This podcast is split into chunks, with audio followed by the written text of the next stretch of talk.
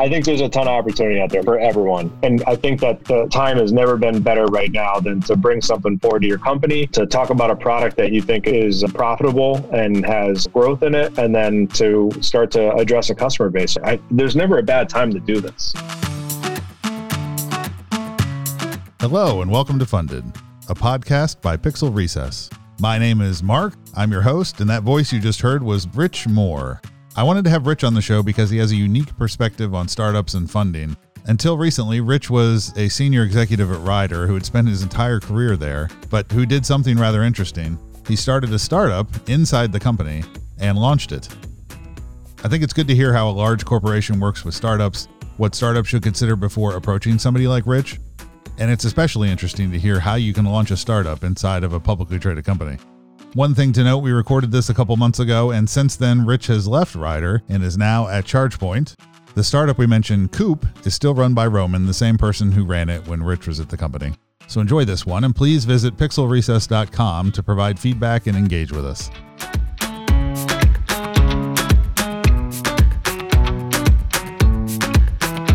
I'm Rich Moore. I'm the Chief Technology Officer for Ryder out of Miami, Florida, working for an 80 year old trucking company for the last 23 years and learning a lot around technology in a very old industry. So tell us how you, you got to where you are. Walk us through the history. I started basically right before I, I even finished college. I was actually going to nursing school up in Connecticut and I was working on the ambulance and absolutely hated it because of midnight hours and union and not being able to get off. And one of my next door neighbors worked for a trucking company and said there was a job open in Bridgeport renting trucks during the day. And I said, I'm in. So I started really working part time for the company. That was for Ryder? Yeah. You were on the desk at one point? Yeah, I was on the rental counter making, I think, six bucks an hour or seven bucks an hour back in 1990, 1994. Wow. And absolutely fell in love with the team and all the guys that I worked with and got to know that crew really well up in the Northeast area. Started in uh, Bridgeport, went to work up in uh, New York, like Yonkers area for a while, and then upstate, got to work a little bit in the city in Brooklyn and Bronx and uh, Yonkers. And then from there, finished off my undergrad and then moved all over the country for Ryder for the next 20 years. So a lot of different positions worked in Europe for a while in our UK operation. I did two years up in Canada, lived in the GTA, worked in Virginia, Texas, the West Coast, Colorado, and then was lucky enough about 10 years ago or almost 12 years ago now to come to Georgia and work in Alpharetta in our shared service center. So Ryder's got a headquarters in Miami and we have a big administrative center in, in Alpharetta. We opened back in the early 90s where we consolidated a lot of our kind of administrative processes. So I was fortunate enough to be able to run Maine to Florida for about five or six years before I took over as the VP of rental for the company. So it's been a privilege to work for this company as long as I have. and it's been a it's been a great learning experience. So people don't know anything about trucking. Is there technology involved in trucking? Yeah, the technology has come along a long way in the industry, especially the speed over the last three years has been the fastest I've ever seen in the industry. So you got two pieces to technology. You have the the truck technology, which is really emissions driven, and that the federal government really mandates what the emission standards are on vehicles, similar to automobiles. And the trucking industry had two really big technology changes on trucks, one in 07 and one in 011. And those were severe emission changes, which required engine technology to change really dramatically. And that was from an emission standard standpoint. But then also on the technology side, there's more accountability to ever in the driver segment of the transportation industry. And that was really led by the FMCSA, which is the Federal Motor Carrier uh, Standards Division of, DOT. And what they mandated three years ago was commercial drivers, which are professional drivers, have to start keeping track of their records electronically. And that's really around meal and rest breaks, which is called hours of service. So a driver is only allowed to drive for so many hours per day, per week with breaks. And it used to be documented in a paper logbook that they would hand to an officer when they go through a weigh station. And the FMCSA changed that to electronically three years ago, which I was on the forefront on with Congress on asking for specific exemptions for Ryder's business and other rental businesses, which was really important for the trucking industry. So what happened is you saw a major shift in connected fleet, telematics, TMS integrations. We were a fax, EDI, kind of I'll mail you my documents industry for a real long time. And we very quickly switched to a highly connected fleet, remote fault code diagnostics, every driver's got a tablet where they're keeping track of their hours of service. It's tied into the telematics in the vehicle. We're reporting fuel consumption by the mile now off the ECMs off the trucks. We now know with, with uh, rear and forward facing cameras how much capacity is left in the back of the trailer. You, you've seen technology that's changed so fast in the last three years, and it's really only been three years since the the ELD mandate went into effect nationwide in the U.S. and Canada. So the speed of technology in this industry and, and, most of the major startups in this industry are raising billions of dollars of capital all around connected fleet. You see what Sam Samsara has done in this industry, but you've seen what FourKites and Project 44 has done. Those companies have raised billions of dollars in PE and VC money over the last three years. And those companies didn't exist three years ago, all because of the visibility in this industry. So it's for as old as an industry, it's extremely exciting now from a technology standpoint. All right. So this podcast is usually about funding and deals and so I wanted to have you on for two reasons. Like we've talked to Mike Mahan, who's much more of a traditional corporate venture capitalist, right? But I wanted to talk to you then about two sort of ideas. One would be the startup, which we'll talk about. But the first would be your engagement in the general funding and the startup ecosystem nationally. I, yeah. I think most people don't understand that even at a company like Ryder, you have to be deeply involved and they don't really know probably what that ecosystem looks like. So could you describe some yeah. of that? We're active with a, a number of VC and PE firms right now. So one of the probably more common ones that everyone that listens would know was plug and play out on the West Coast. So startup kind of grindhouse, bring them in, burn them out, raise them up, and and pump them and get them the revenue. That model with Saeed, who owns Plug and Play, we've been an investor in theirs for almost five years now, actively participating with them in deal reviews, and we look at everything from what are they bringing in the transport side to the connected fleet side to the IoT side? We even play with fintech with them on different products that are coming through their portfolio. So that's really on the seed side on that plug and play. And then on more of the mature companies, we partner with Autotech, Autotech Ventures, which is more of your transportation portfolio type positions that they take in companies. And we go through active deals deal reviews with them. We know what they're passing on. We know what they're going to fund we're in their fund. We've just renewed again in their fund. We disclose that every year. I'm in California as much as any other state in the U.S. working on on deal structures and startups and trying to understand what technologies we're going to bring in. And some of them we adopt and we bring into the company, and some of them we just stay investors in. But it's, it's something that's become critically important to our business from a technology standpoint and and frankly, from understanding what businesses in the U.S. are emerging and which ones we would potentially look to acquire in the future. So, can you give an example of somebody that you have invested in, or any kind of actual practical example of, of that kind of work? You'll see with the autonomous companies right now. Mm-hmm. You, you you just saw the announcement come out from Ike, which is one of the autonomous providers. So you have TuSimple, Waymo, which are all big commercial Class 8 AV providers, autonomous vehicle providers that are partnering with major OEMs. And and we made a strategic partnership with Ike that came out a couple months ago. And that, that was something that started a long time ago. Those guys were with Uber five years ago when they started working on autonomous. And then they broke out from Uber and then started Ike. So we knew them way back from the Uber days, and they've gone through deal flows. So what we've done with InCharge, which is a company that does charging and infrastructure for electric vehicles, they're funded by Macquarie Capital, partnered with ABB, which is the largest component manufacturer in the world for electrical charging, and we did a very early partnership with them that we we announced publicly. All of those companies are things that have come through deal flows that we've worked on either through our partners on the VC or the uh, PE side or on the kind of the that plug and play incubator type. It's a hard muscle to flex to be able mm-hmm. to manage all those pipelines on your own. So that's why, as a big company, you need those partnerships that you develop from a funding standpoint because there's no way you can just say, we're open to looking at everyone. It doesn't make sense. So you right. need partners like that to bring best in class products early stage in front of us. So you will do direct investments into some of those, or at least investments through those other vehicles. Sure. Through those partners. And we have. And the, and and they usually get to you. we will. They get to you through those channels. They get through to you through leverage channels that you use to understand yeah, the, the vast market. majority. Yep exactly. Okay, so on those deals, do you do both investments and commercial deals? Like you'll also cut contracts with them? Yeah, we'll do revenue agreements. We'll do your typical MSA with earnouts. We'll do direct investments. What you're looking for from our standpoint is what are the synergies with our company? Isn't it complementary to the services that we're offering? And then if it is, we want a revenue share of that. Because if I'm going to make you a millionaire, I need to have some upside on that. You can't just come on board on the back of us and, and expect to be along for the ride. So those type of partnerships are really important when you evaluate them. You got to pick your, I'd say as a, as someone that has a startup looking at strategic investors. Right. We're looking for people that are complementary to our business to partner with. It's the same both ways around. Yeah. So what stage are these? You're a very large company.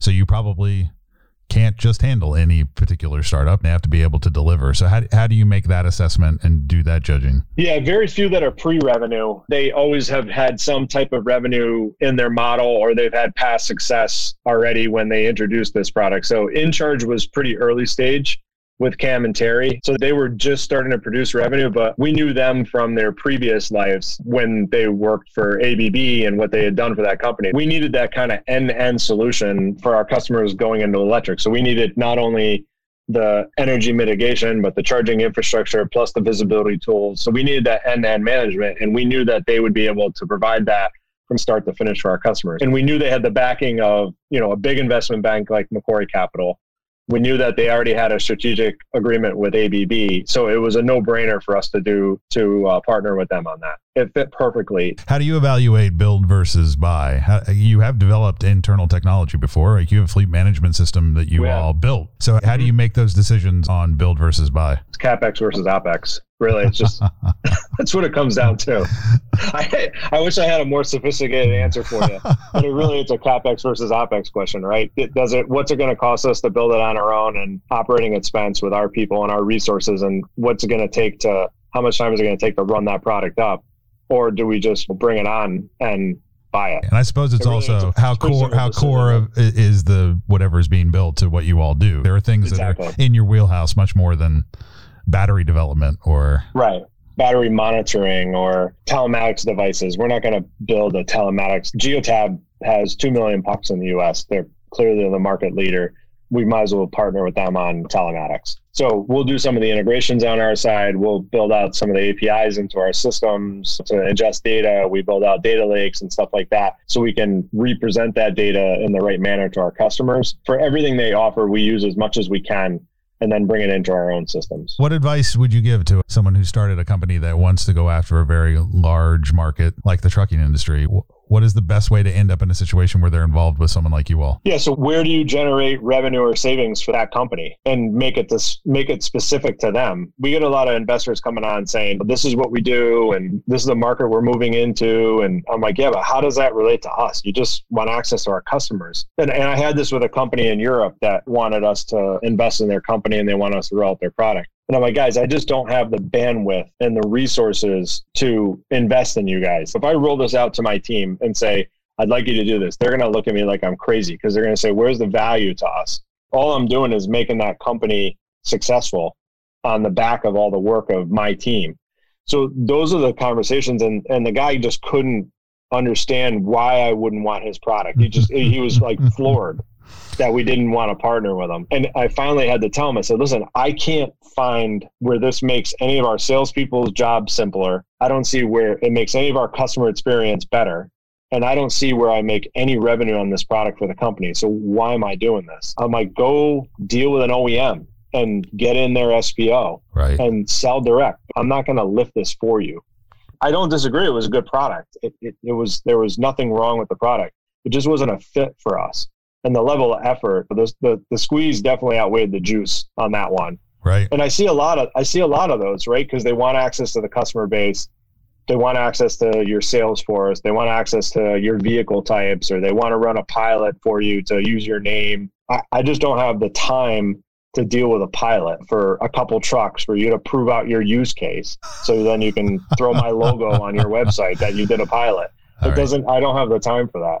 Well, Everyone's too busy. I'll check that off my request list then. So you, but you work with venture and private equity. So how, how do you evaluate those partners? And a lot of people are trying to figure out how they evaluate investors. You're you have an interesting tech is you have leverage in a way that most people don't Yeah. have leverage. So how, how do you go about that process? Really, it's about the product, not who's offering it. So we don't care where, who it comes from, whether it's P or VC or it's the guy bootstrapped it on himself on his own with angel money and now he's at revenue. We we really don't care. It's what is the product and is it relative to our industry? We're very customer focused, right? Because it's either our dedicated business, it's our rental business, or our leasing business. What problem does it solve for our business? Is what we're asking. Or is it providing a future solution that we're going to need in the future, like charging and infrastructure? We did InCharge probably three years before we needed to, if not four years before we needed to, because there's not a lot of electric commercial vehicles in the US right now. But we knew that was going to be strategic enough that we had to get that done early. And we were willing to wait on that and work with them on that as they matured. And it's worked out. It's worked out great. So I don't think there's ever a time of too early. It's just a matter of are you solving a problem that we're eventually going to run into? So you have an interesting perspective on deals because you've co-invested in deals and seen deals, facilitated deals, as active in that world, but not actually functioning as a venture capital firm. What kind of advice would you give to founders about how they evaluate who invests in them and how they evaluate the industry and what the industry does to serve them? Yeah, I think one is one is don't be afraid to to give out equity in your company if there really are synergies there. And if the company that's going to part with you is really going to provide synergies for your startup and is really going to end up driving revenue for you long term and that's one of the one of the companies that you're looking at to partner with to accelerate, don't be afraid to give up equity. That should be one of the things you start to leverage early in the process. Now, you can't do that for everyone, and you mm-hmm. can't do that for everyone you partner with. But the other thing is sometimes equity goes a lot longer than cash. So if you don't need the cash, why are you asking for the cash? So give an earn out, earn equity with the company you're partnering with, and then be able to on ramp that way. Because then it, it holds the person that you're investing with accountable, and the company that's in that is making the commitment to you, it holds them accountable to the revenue earn out. We we find that to be a very powerful tool as we're looking at what is the commitment of this startup. If we're going to do this, what are we going to get in return? That type of contract. That's one that's really important for an early stage startup. I know everyone's looking to raise cash, and that's important. But if you're walking into a company that already has a revenue model and you want to start creating revenue in your company, that's one that you leverage pretty quick. Okay, so another thing that makes you special is that you're working at a giant old publicly traded company and decided you wanted to do a startup and didn't leave to go do that. So why don't you describe a little bit about that history? So we started a company called Coop, which is It's an asset sharing company that belongs to Ryder. We had a growth funding pool of money every year that we all competed for with all the heads of the divisions and we get together in a room and everyone puts forward what their piece of the growth funding initiatives and you fight it out until someone wins and you end up with a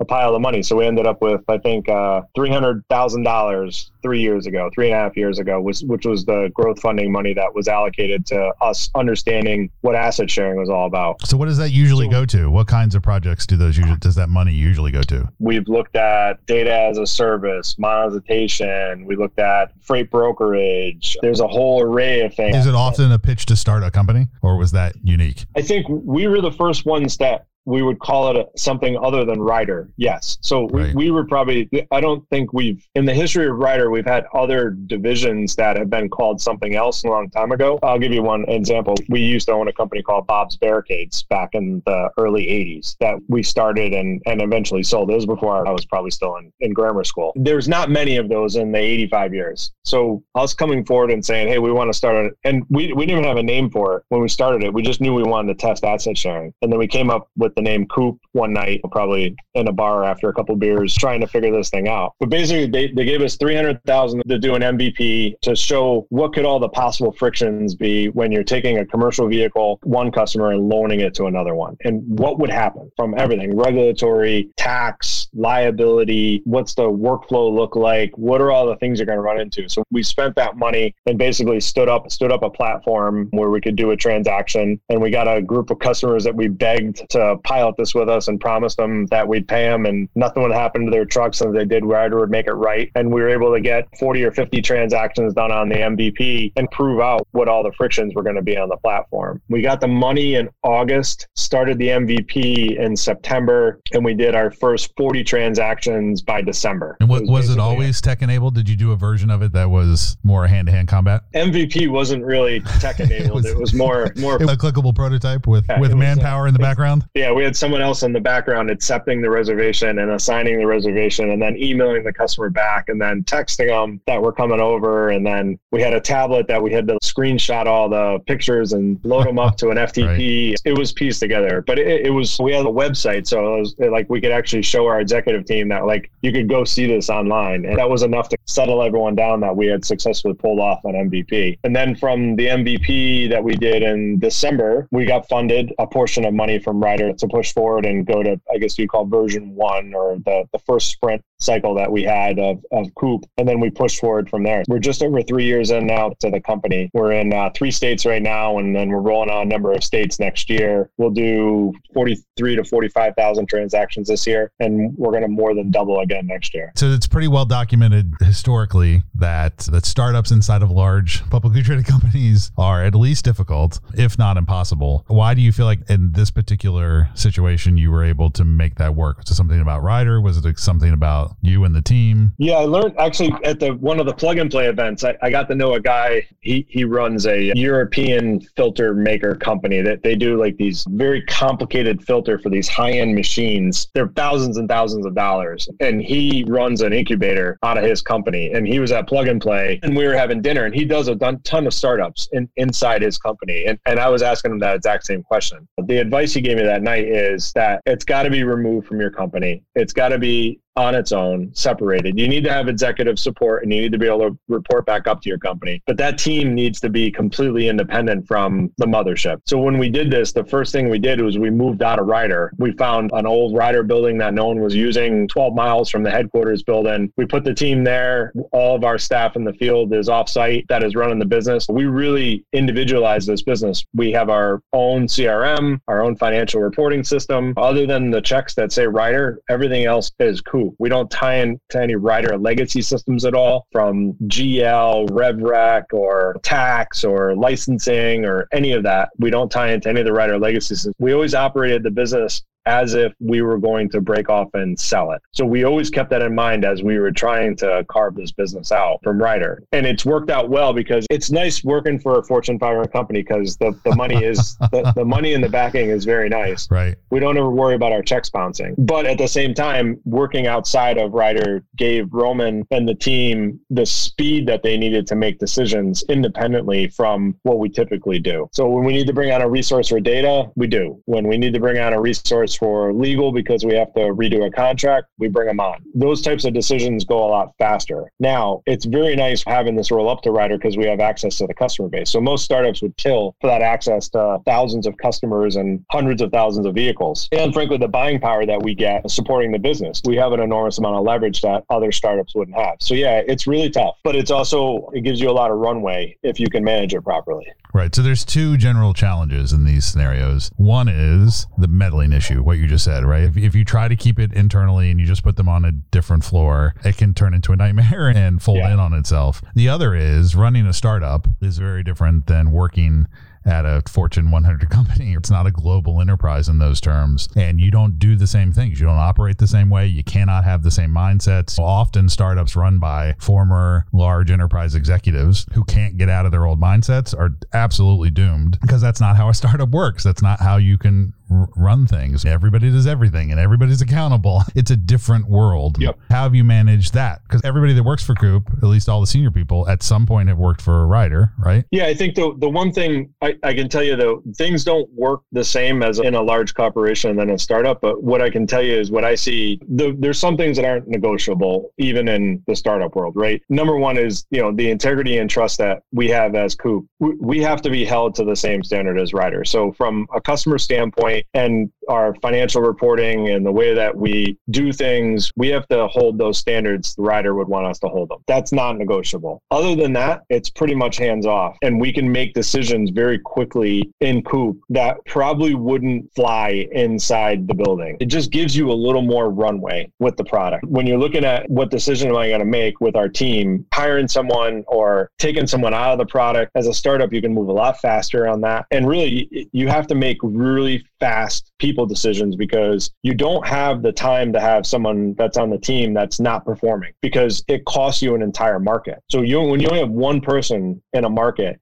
If that person's not effective, they got to go. So in a traditional big company, those processes take a long time. When a startup, you tend to move a little faster on those types of decisions, which is important. And then when it comes to looking at bringing on resources to help you in certain areas in the business, you're able to move faster on resources that you bring in. I think those are the three kind of guiding principles that we've always gone to. Is our reporting as good as what Ryder is traditionally? No, we have a lot of work to do, but we're getting there. And we've always made sure that we've stayed front and center with our executive team on where Roman and I think things are going well and where they're going poorly in the business because we don't ever want to get surprised by anyone that they either didn't know or we didn't articulate what was going on in the business because they are investing a lot in us. And it's a high commitment on behalf of Ryder to trust us to do this. I think part of that shift that's difficult for folks sometimes is that sort of extreme level of accountability that comes when you move into the startup world. That there is no possibility of shifting responsibility to other people, to even frankly to outside vendors. It's you. Like you are the last source of truth. In corporate world, like corporate corporations are built with all kinds of layers of people mm-hmm. that are or are not necessary, who who at some point have to spend some kind of effort justifying how the whole process works. And that just all that needs to disappear if you're running a startup. Yeah, it does. Yeah, Roman Roman still has to buy the toilet paper and put the toilet paper in the bathroom at the coop office. So he's got everything from the beginning all the way to the top. So we're believe me, we're still we were still scrubbing the floors of the office and trying to buy desks and assemble them until two o'clock in the morning for new reps that were coming in. So none of that goes away just because you're you work for Ryder, but you're in a separate building. That's right. all the same stuff that that you're doing like any other startup.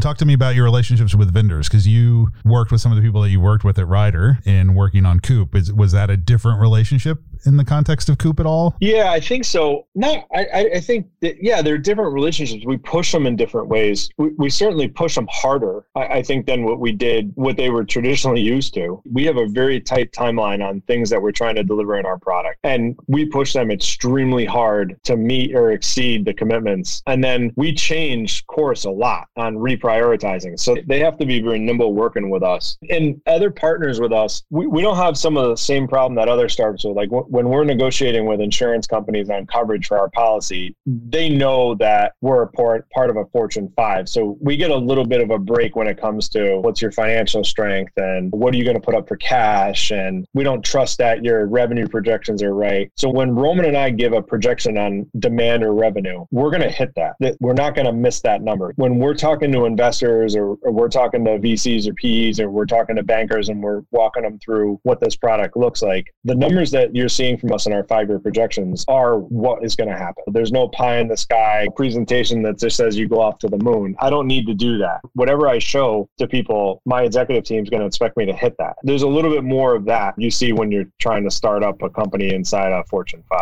I assume another advantage you would have is that as a startup who wants to know what's going on in an industry and wants to know what's going on with other similar kinds of companies and startups, and you probably have a level of access because you can can throw around the Ryder name, right? Yeah. That most people don't. Like if you want to go talk to Uber, you go talk to Uber. Or if you if you want to go talk to a startup on the West Coast that's doing asset sharing in a different category, yeah. you just go meet with them because you have that name behind you. Early stage, we wanted to develop a relationship with the guys at, at Turo because they're in the asset sharing business on the automotive side. We called and said we'd love to come out and make a visit and sit down with you.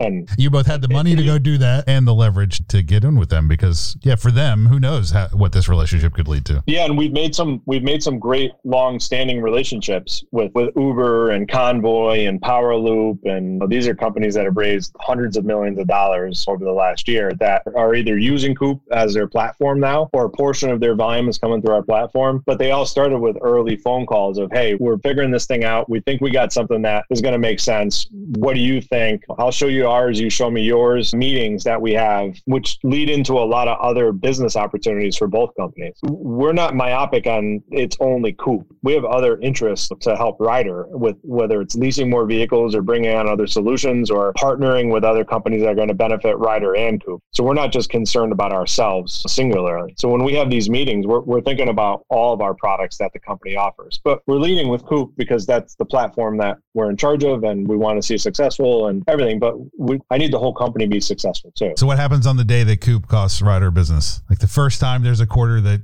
Coop is the cause. Yeah, I don't know. We we haven't. hopefully, one day it gets big enough for that that to happen. On a uh, eight and a half billion or whatever we're going to do this year, we're probably a ways from that happening. Robert, our CEO, has mentioned on a couple earnings calls the the Coop product and and some of our other startups that we have. I think what it shows is that we're developing that muscle in the company, and though it's not significant from an earnings standpoint for Ryder yet, and we don't even disclose what the significance of it is, it does show that we are starting to develop that muscle of creating segments within our company that are going to be bigger than what our current offering is. That's really the important part of this is to develop that muscle. And I can tell you our management team hopes that this is successful because they'd love to be able to show that we can do this and many more after that and be able to continue to transform. Been the hardest thing for you personally. And, and does it affect at all how you approach or talk to other startups now when you're out of plug play, when you maybe have a little bit of a different perspective? Yeah, I think I can give I think I can give better feedback now on when they're pitching to us are they pitching for the sake of pitching? Or are they pitching because they know that there's some type of match with Ryder? I can sit there all day in an office and have the train of startups come in, and I'm like, this has nothing to do with us there's nothing that this company does that is has any value to us. So I, I think it's giving feedback to the startups. I told one of them a couple months ago, we did them online. I said, listen, your time is no less valuable than mine. It's as valuable as my time is. So you taking an hour to pitch me, but that costs you someone else that you probably had a better match with. And if you just did a little bit of homework first, you probably would have gone on to another company that you would have spent that hour with. Because there's only so many hours you can pitch. There's only so many times you can do it. And you can only keep track of so many. So spend spend your time where you think that you have a match for that company, where you add value for their customers or for their infrastructure or for something that they're going to have to address in the future. Just don't pitch for the sake of pitching. No one needs the practice. Do you want to talk at all about Atlanta, about the landscape here? Atlanta's a top two market in the U.S. MSA for transportation, probably next to LA or the DFW marketplace. Atlanta is just massive. From a regulatory standpoint, from a friction standpoint, insurance, and from an MSA size, it was the perfect market to test this platform platform. And frankly, this is one of our biggest markets for Ryder in the US as far as number of shops and number of clients that we have and different services we offer. This is a great market down here. This has been one of our favorite markets to be in, frankly, because of the diversity of the business that is in kind of the metroplex here. Everything from down south in Savannah to the port business to when you get into the middle of Georgia, Macon, Cordelia, Georgia, and you're into textiles and manufacturing and more long-term transportation. And then when you get into the city and you're in food and beverage or you're in events, up until COVID. You have a good diverse mix of customers in the in the Atlanta marketplace, which really makes it easy to have the conversation around monetizing vehicles and access to equipment and all those conversations go really well. A lot of people that listen to this want to get into venture capital or somewhere in the industry. If if I wanted to be a VC, do you think a role like yours would scratch that itch? Yeah, I think yeah, definitely would. Yeah, I think definitely. I think if anything, it teaches you some of the fundamental things you're going to need if you're ever going to get into venture capital. Half the success of venture capital is picking what one out of seven is really the number you're trying to get to. Most of the, the guys and the girls that are successful in VC right now, they all were in one startup at some point that either burned to the ground, but they had a great experience, or they were wildly successful that allowed them to springboard into VC. We met with a ton of VC players, and all of them have very interesting stories with very diverse backgrounds. But you look at the number of VCs that spun out of Uber, and a lot of those guys and girls came from the transportation industry. So when we're having conversations with them, they understand the business. As a VC, you also need to pick what segment do you want to be in. It's not everything. There are VCs that specialize in, in mobility and transportation. There's VCs that specialize in nothing but fintech. There's VCs that focus on nothing but social awareness. It's very hard to find one that's good at everything. So when you start looking at logos on their website and trying to understand where they're placing their bets, give you a little bit of a sign of are you a fit or not with that group. All right, so somebody's in their car on their way home from their executive MBA class. They have an idea in their head that they think would be a, a great startup, but they work at a big giant company. What kind of advice do you give to somebody like that? Is the only option to go quit and start your startup? How would you advise that person think through that moment? No, absolutely. If you have a product that you think adds value to the company that you work for, and it's got a way to generate revenue for the company and open up a segment, then you need to put the effort in and on your own time, put the effort in on nights and weekends and and get this thing put together and put together what your slides look like and an MVP and what your business case looks like and ask, ask for the money. There's no, what are they going to say? I need 300,000 to do this and this is the value it's going to create and this is the test I'm going to prove and this is the outcome. What are they going to say? Yes or no? That this isn't, that no one's going to get fired because you, you had a great thought for a company on how they're going to accelerate their business. And again, I know big companies get a bad rap for startups, but there are, there are some big companies that have had some wildly successful startups and they all came from someone in the organization. It, w- it didn't come from a consulting firm like McKinsey that told the company what they should do. No, they're great. And I'm sure they add a ton of value on all kinds of creative things for the companies. The, the workers that are employed there are, in most cases, the ones bringing some of these concepts forward. No, I, I think if it's something that has nothing to do with your company, you think it's going to be wildly successful and that's what wags your tail, go do it. But do it on nights and weekends while you're still working your full time job. And then do an MVP, launch something on your own small, test it out in your